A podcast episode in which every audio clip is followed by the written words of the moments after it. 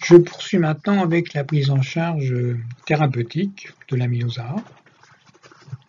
Les objectifs sont les suivants. L'objectif principal est de normaliser les taux circulants de CRP et SAA, se référer à l'encadré 1 qui a été détaillé auparavant.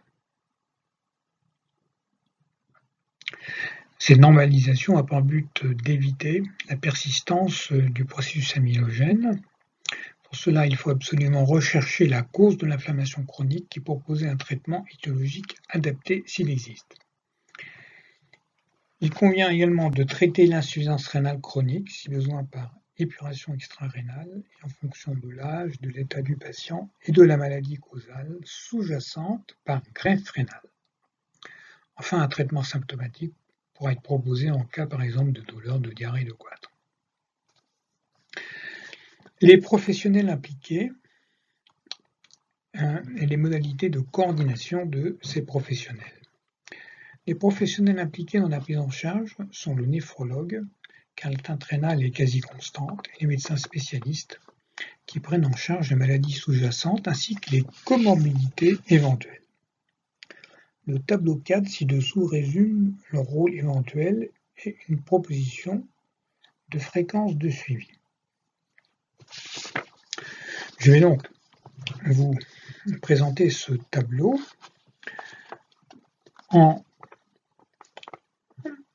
vous présentant les propositions de suivi par professionnels de santé des patients atteints d'amylose A et de leur fréquence de consultation. Tout d'abord, le néphrologue. Son rôle est le diagnostic, le suivi, ralentir la progression de la maladie rénale chronique, préparer si besoin le patient à une technique de remplacement rénal, hémodialyse, dialyse péritonéale, greffe rénale. Fréquence de suivi, 2 fois par an minimum, à rapprocher en cas d'insuffisance rénale avec un débit d'filtration glomérulaire inférieur à 30 minutes selon les recommandations de l'HAS. L'interniste. L'interniste intervient dans le diagnostic étiologique et dans le suivi d'une maladie inflammatoire ou auto-inflammatoire et dans la coordination des soins. Le suivi est d'1 à 2 fois par an en alternance avec le néphrologue. Le rhumatologue, son rôle est dans le diagnostic et le suivi d'un rhumatisme inflammatoire chronique, 1 à 2 fois par an, en alternance avec le néphrologue, à rapprocher en cas de rhumatisme inflammatoire non contrôlé. L'hématologue, immunologiste clinicien, a un rôle dans le diagnostic, le suivi d'une hémopathie ou d'un déficit immunitaire, suivi 1 à 2 fois par an, en alternance avec le néphrologue. Le nutritionniste diabétologue intervient dans la prise en charge et le suivi d'une obésité ou d'un diabète, suivi 1 à 2 fois par an. Le gastroentérologue intervient dans la prise en charge et le suivi d'une MISI ou de diarrhée, suivi 1 à 2 fois par an. Le dermatologue intervient dans la prise en charge et le suivi d'une dermatose intégrée dans une maladie systémique responsable de l'amylose A et il intervient en fonction des besoins. Le pneumologue a un rôle dans la prise en charge et le suivi d'une atteinte pulmonaire avec une fréquence fonction de cette atteinte. L'infectiologue a un rôle dans la prise en charge et le suivi d'une infection chronique à la fréquence d'1 à 2 fois par an en alternance avec le néphrologue. Le cardiologue intervient pour les comorbidités cardiaques en fonction des besoins. Le médecin généraliste a une prise en charge indispensable, il intervient dans le suivi, la coordination des soins, le dépistage des complications et des effets indésirables des traitements et la prise en charge des comorbidités associées, suivi 2 à 4 fois par an en alternance avec les autres spécialistes. Le kinésithérapeute intervient dans la prise en charge et le suivi de séquelles articulaires en fonction des besoins. Le psychologue intervient dans la prise en charge et le suivi d'un retentissement psychologique de la maladie en fonction des besoins.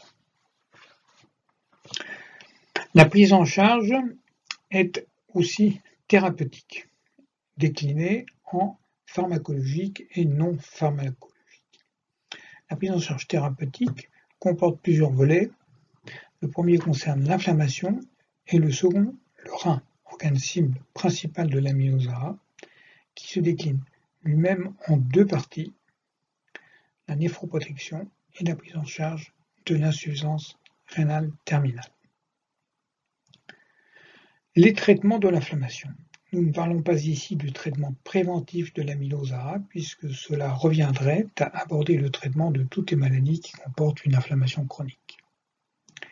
Ce paragraphe n'aborde donc que le traitement, entre guillemets, curatif de l'amylose A installée, sans décliner toutes les situations trop nombreuses, mais en énonçant les principes et en abordant quelques cas particuliers parmi les plus fréquents.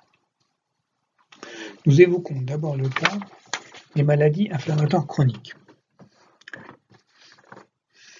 La stratégie thérapeutique lors du diagnostic d'amylose A se décline schématiquement selon deux situations. Dans la première, le diagnostic d'amylose A est posé alors que la maladie causale n'a pas été diagnostiquée ou a été diagnostiquée mais pas traitée. Le traitement de l'amylose A se résume alors dans un premier temps au traitement de la maladie sous-jacente. Dans la seconde situation, le diagnostic d'amylose est posé alors que la maladie causale est traitée activement, avec ou sans diagnostic précis, depuis plusieurs années. La question du traitement de l'amylose est dans ce cas celle de l'intensification du traitement de la maladie causale. Cette question seule est abordée ici. De façon générale, le recours aux médicaments immunosuppresseurs puissants, d'action non spécifique et aux effets indésirables majeurs à court et moyen terme, essentiellement le cyclophosphamide et le chloraminophène, ce traitement n'est plus d'actualité en première intention. Les biothérapies sont maintenant les thérapeutiques les plus utilisées, anti-TNF, anti-IL1, anti-IL6, essentiellement. La rareté de l'amylose A explique l'absence d'essais cliniques solides comparant l'efficacité de ces traitements, y compris pour l'amylose compliquant les maladies inflammatoires les plus fréquentes. Seules des séries de cas ont été rapportées. Globalement, on observe avec des anti-TNF et des anti-IL6 des réponses cliniques variables avec comme critère de jugement l'atteinte rénale, protéinurie et insuffisance rénale. Les réponses sont le plus souvent évaluées à court ou moyen terme, les réponses à long terme sont rarement connues. La rémission du syndrome néphrotique est possible. Le bénéfice est d'autant plus important que le traitement est précoce et permet la disparition complète du syndrome inflammatoire. Quelques situations posent des problèmes particuliers. L'amylose de la fièvre méditerranéenne familiale. La colchicine est ici le seul médicament qui ait fait la preuve de son efficacité pour prévenir l'amylose de la fièvre méditerranéenne familiale et reste le traitement de première intention de cette complication. La colchicine seule à dose maximale, 2,5 à 3 mg par jour, se réserve de la normalité de la fonction rénale, peut faire régresser et disparaître un syndrome néphrotique. En cas de résistance du syndrome néphrotique à la colchicine, une biothérapie anti-IL1 peut être ajoutée en gardant 1 mg de colchicine par jour. En cas d'insuffisance rénale avancée, DFG inférieur à 30 ml minute, la colchicine doit être arrêtée et remplacée par un inhibiteur de l'IL1, habituellement l'anakinra, au stade d'hémodialyse. Lorsqu'une transplantation rénale est effectuée, nous recommandons de maintenir l'anakinra quelques mois après la transplantation, de reprendre la colchicine habituellement à la dose de 1 mg par jour, dès que la fonction rénale le permet, en arrêtant progressivement l'anakinra. Autre situation particulière, l'amylose ou l'obésité est le seul facteur de risque d'amylose bien défini. Le traitement est ici en premier lieu la réduction pondérale qui s'accompagne d'une réduction de l'inflammation sanguine. Le régime est le plus souvent insuffisant et le recours à la chirurgie bariatrique peut se discuter. Le risque de dégradation de la fonction rénale liée à l'intervention chirurgicale est un élément majeur de la décision thérapeutique. Le recours aux biothérapies anti-IL1, anti-IL6 dans ce contexte n'est pas codifié et peut être discuté en RCP du Cérémaya ou RCP de la filière FAI2R. Enfin, les amyloses A sans maladie inflammatoire identifiée. Dans cette situation, l'anakinra a été utilisé avec un certain succès. Un avis d'expert est souhaité pour ces patients. Autre volet de la thérapeutique pharmacologique de l'amylose A, la protection rénale. Des mesures de néphroprotection non spécifiques sont proposées dans la majorité des néphropathies avec insuffisance rénale et ou protéinurie afin de préserver le capital néphronique à long terme. Ces interventions thérapeutiques n'ont jamais été réellement évaluées dans le cadre spécifique de l'amylose A, mais par extension, elles sont également appliquées dans ce contexte. Tout d'abord, le traitement antiprotéinurique. L'utilisation d'un traitement antihypertenseur de type inhibiteur de l'enzyme de conversion de l'angiotensine IEC ou antagoniste des récepteurs AT1 de l'angiotensine 2, ARA2, est classiquement proposé dans les néphropathies glomérulaires s'accompagnant d'une albuminurie supérieure à 30 mg par 24 heures. Le bénéfice de ce traitement sur la prévention de la fonction rénale a été clairement démontré dans la néphropathie diabétique ou dans certaines néphropathies glomérulaires primitives, néphropathie IgA, glomérulonéphrite extra-membraneuse. Mais aucun essai n'a spécifiquement étudié son efficacité dans l'amylose. Deux études portant sur de petits effectifs ont montré que le losartan permettait de diminuer la protéinurie et d'améliorer significativement l'albuminémie des patients avec une amylose A. Mais l'effet de ce médicament sur la préservation de la fonction rénale à moyen ou à long terme reste à démontrer. Par ailleurs, le clinicien doit être très prudent lors de la prescription de ces molécules dans un contexte d'amylose, que l'indication soit rénale ou cardiaque, car il s'agit souvent de patients hypotendus, d'uropathie autonome, insuffisance rénale ou hypovolémie par fuite capillaire, que le traitement peut rendre encore plus symptomatique. Par ailleurs, il faut prévenir le patient sous IEC ou ARA2 que ce traitement doit être suspendu en cas d'événement intercurrent, tel une diarrhée ou une autre cause de déshydratation. En effet, la survenue d'une hypovolémie chez un patient dont le système réninine-angiotensine est inhibé peut exposer au risque d'insuffisance rénale aiguë sévère, le plus souvent transitoire, mais parfois définitive, notamment si le patient reçoit un traitement diurétique pour le syndrome édémateux induit par le syndrome néphrotique. Deuxième volet de la protection rénale de traitement antihypertenseur. Lorsque le patient demeure hypertendu malgré la prescription des IEC ou ARA2, qui sont souvent donnés en première intention, il faut savoir rajouter d'autres classes médicamenteuses comme un inhibiteur classique ou un diurétique. Il faut toutefois souligner que ce cas de figure restera dans la néphropathie amyloïde, contrairement à la néphropathie diabétique ou à d'autres glomérulonéphrites, car les patients avec amylose sont habituellement hypotendus avant même l'introduction des antihypertenseurs. Troisième volet, l'ajustement du régime alimentaire. La restriction protéique habituellement proposée dans l'insuffisance rénale chronique ne doit pas être systématique dans l'amylose rénale. En effet, les patients néphrotiques présentent une hypoprotéinémie qui nécessite le maintien d'apport protéique alimentaire conséquent supérieur à 1,2 g par kilo et par jour. Quant aux apports sodés, ils doivent être limités lorsqu'il existe des œdèmes importants, mais ils doivent être ajustés aux pertes quotidiennes lorsqu'il existe une diarrhée chronique ou une insuffisance surrénale secondaire à l'amylose. La restriction hydrique ne doit être imposée que lorsqu'il existe une hyponatrémie. Quatrième volet, l'éviction des médicaments néphrotoxiques. Dans la mesure du possible, il faut éviter d'administrer à un patient ayant une insuffisance rénale chronique tout médicament néphrotoxique, tels que les anti-inflammatoires non stéroïdiens, les aminosides, les chimiothérapies néphrotoxiques comme les sels de platine.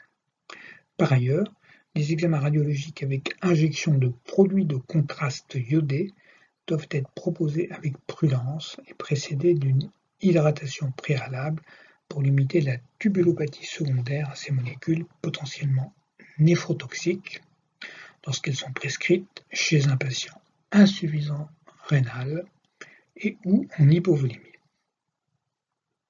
Cinquième volet, le contrôle des autres facteurs de risque métabolique et cardiovasculaire, le contrôle de l'équilibre glycémique en cas de diabète sucré, l'arrêt du tabac, la prise en charge d'une dyslipidémie, souvent aggravée par le syndrome néphrotique, sont des éléments indispensables pour ralentir la progression de la néphropathie, mais aussi pour limiter le risque cardiovasculaire, première cause de mortalité chez le patient insuffisant rénal.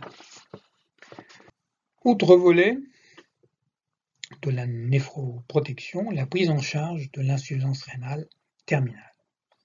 Les patients ayant une insuffisance rénale terminale peuvent être traités par dialyse péritonéale ou hémodialyse, mais la dialyse péritonéale risque d'aggraver l'hypoalbuminémie. Le pronostic des patients dialysés ayant une amylose A est sévère, avec une survie moyenne de 20 à 50 mois selon les cohortes. Une seule étude rapporte l'absence de bénéfice des biothérapies sur la survie des patients hémodialysés. La transplantation rénale améliore le pronostic et la survie globale des patients, mais celle-ci est moindre que celle des patients transplantés pour une insuffisance rénale chronique terminale d'autres causes. Par contre, la survie des greffons est au moins similaire aux autres causes d'insuffisance rénale terminale. Pour plus d'informations, suivre le lien sur le site de l'HAS. Quel est le suivi à proposer aux patients avec une amylose A? Le suivi a des objectifs. Les objectifs sont le contrôle rapide et complet de l'inflammation, la surveillance de la fonction rénale et de ses facteurs pronostiques comme le débit d'albuminurie et la concentration de la SAA sérique. Comme pour tous les patients avec maladie rénale chronique, il faudra dépister et traiter les complications de la maladie rénale chronique sous-jacente comme l'anémie, l'hypercalémie, l'acidose métabolique, les troubles phosphocalciques, vitaminiques et osseux et diminuer le risque cardiovasculaire. À un stade plus tardif, en cas d'évolution défavorable, il faudra suffisamment anticiper la préparation au traitement de suppléance, comme la dialyse et ou la greffe rénale, y compris la création des abords veineux, car le développement de la fissure peut être difficile. La mise à jour et l'optimisation des vaccins, grippe annuelle et pneumocoque, sont particulièrement importantes pour prévenir les épisodes infectieux dans cette population fragile, d'autant plus que les patients sont traités par anticorps anti-cytokines. La tolérance et l'adhésion thérapeutique seront systématiquement vérifiées à chaque consultation. Concernant le rythme et le contenu des consultations, nous avons proposé un tableau qui répertorie une proposition de suivi par les professionnels de santé des patients atteints d'amylose A et de leur fréquence de consultation. Il permet de détailler le rythme des consultations. La sévérité de l'atteinte rénale est déterminante pour la régularité du suivi chez le néphrologue. S'il n'y a pas d'atteinte rénale, le suivi peut être uniquement fait par l'interniste spécialiste de l'amylose, sinon il faut alterner 2 consultations par an chez le néphrologue et une chez l'interniste. En cas de cause spécifique, infectieuse, obésité, rhumatologie, il faudra voir le spécialiste concerné 1 à 2 fois par an. Et nous proposons qu'il y ait une coordination par l'interniste ou par le néphrologue. Concernant les examens complémentaires, il y a des examens généraux à faire plusieurs fois par an, 4 fois par an, la CRP, l'hémogramme, la fonction rénale avec mesure de la créatininémie et estimation du DFG par les formules MDRD ou CKD-EPI. La protéinurie doit également être mesurée 4 fois par an, notamment par un rapport protéinurie sur créatinurie sur échantillon urinaire, et associer un dosage d'albuminémie en cas de protéinurie glomérulaire. Si la SA est corrélée à la CRP, on peut ne la faire qu'une seule fois par an. On peut proposer un fichier avec les éléments biologiques pour suivre le patient. Il faudra le corréler au traitement pris par le patient au cours du temps. Quels examens spécifiques peut-on faire? Eh bien, en fonction de la cause, on pourra faire par exemple une imagerie s'il y a une cause rhumatologique ou si on suspecte une néoplasie ou une tuberculose. Grossesse, allaitement et amylose AA. La survenue d'une grossesse chez une patiente suivie pour une amylose AA est une situation rare, mais le plus souvent à risque de complications. Les cas rapportés concernent essentiellement des patientes suivies pour une fièvre méditerranéenne familiale. La grossesse dans ce contexte peut se compliquer de fausses couches spontanées, de prééclampsie avec un risque de retard de croissance intra-utérin, voire de mort fœtale intra-utérine. Il existe un risque de détérioration de la fonction rénale qui dépend du stade initial d'insuffisance rénale et du taux de protéinurie. Les patientes qui ont une dégradation de leur fonction rénale ont pour la majorité une insuffisance rénale et ou une protéinurie supérieure ou égale à 2 grammes par 24 heures au moment de la conception. Par ailleurs, un contrôle de l'inflammation par un traitement adapté de la maladie de fond est indispensable pour que les meilleures conditions soient réunies. Certains auteurs émettent l'hypothèse que la grossesse puisse être un facteur précipitant vers l'amylose en raison d'un état modérément pro-inflammatoire via la sécrétion de cytokines dérivées du placenta et ou des membranes extraplacentaires. Il conviendra également de s'assurer de l'absence de contre-indications médicamenteuses au démarrage de la grossesse et prévoir un relais le cas échéant. La poursuite des traitements sera soumise à l'avis des experts et adaptée aux données de la littérature, mises à jour lors de la survenue de la grossesse. La décision d'autoriser la grossesse doit donc être prise collégialement selon la cause de l'amylose AA, après avis du médecin référent, du néphrologue et après avoir donné une information claire, loyale et intelligible à la patiente, afin qu'elle prenne la décision en toute connaissance de cause. Dans ce cas, la patiente devra être suivie tous les 2 mois au minimum en consultation et bénéficier d'examens complémentaires mensuels de l'inflammation, de la fonction rénale et de la protéinurie. L'allaitement n'est pas une contre-indication systématique mais dépendra des traitements maternels et des risques pour le nourrisson.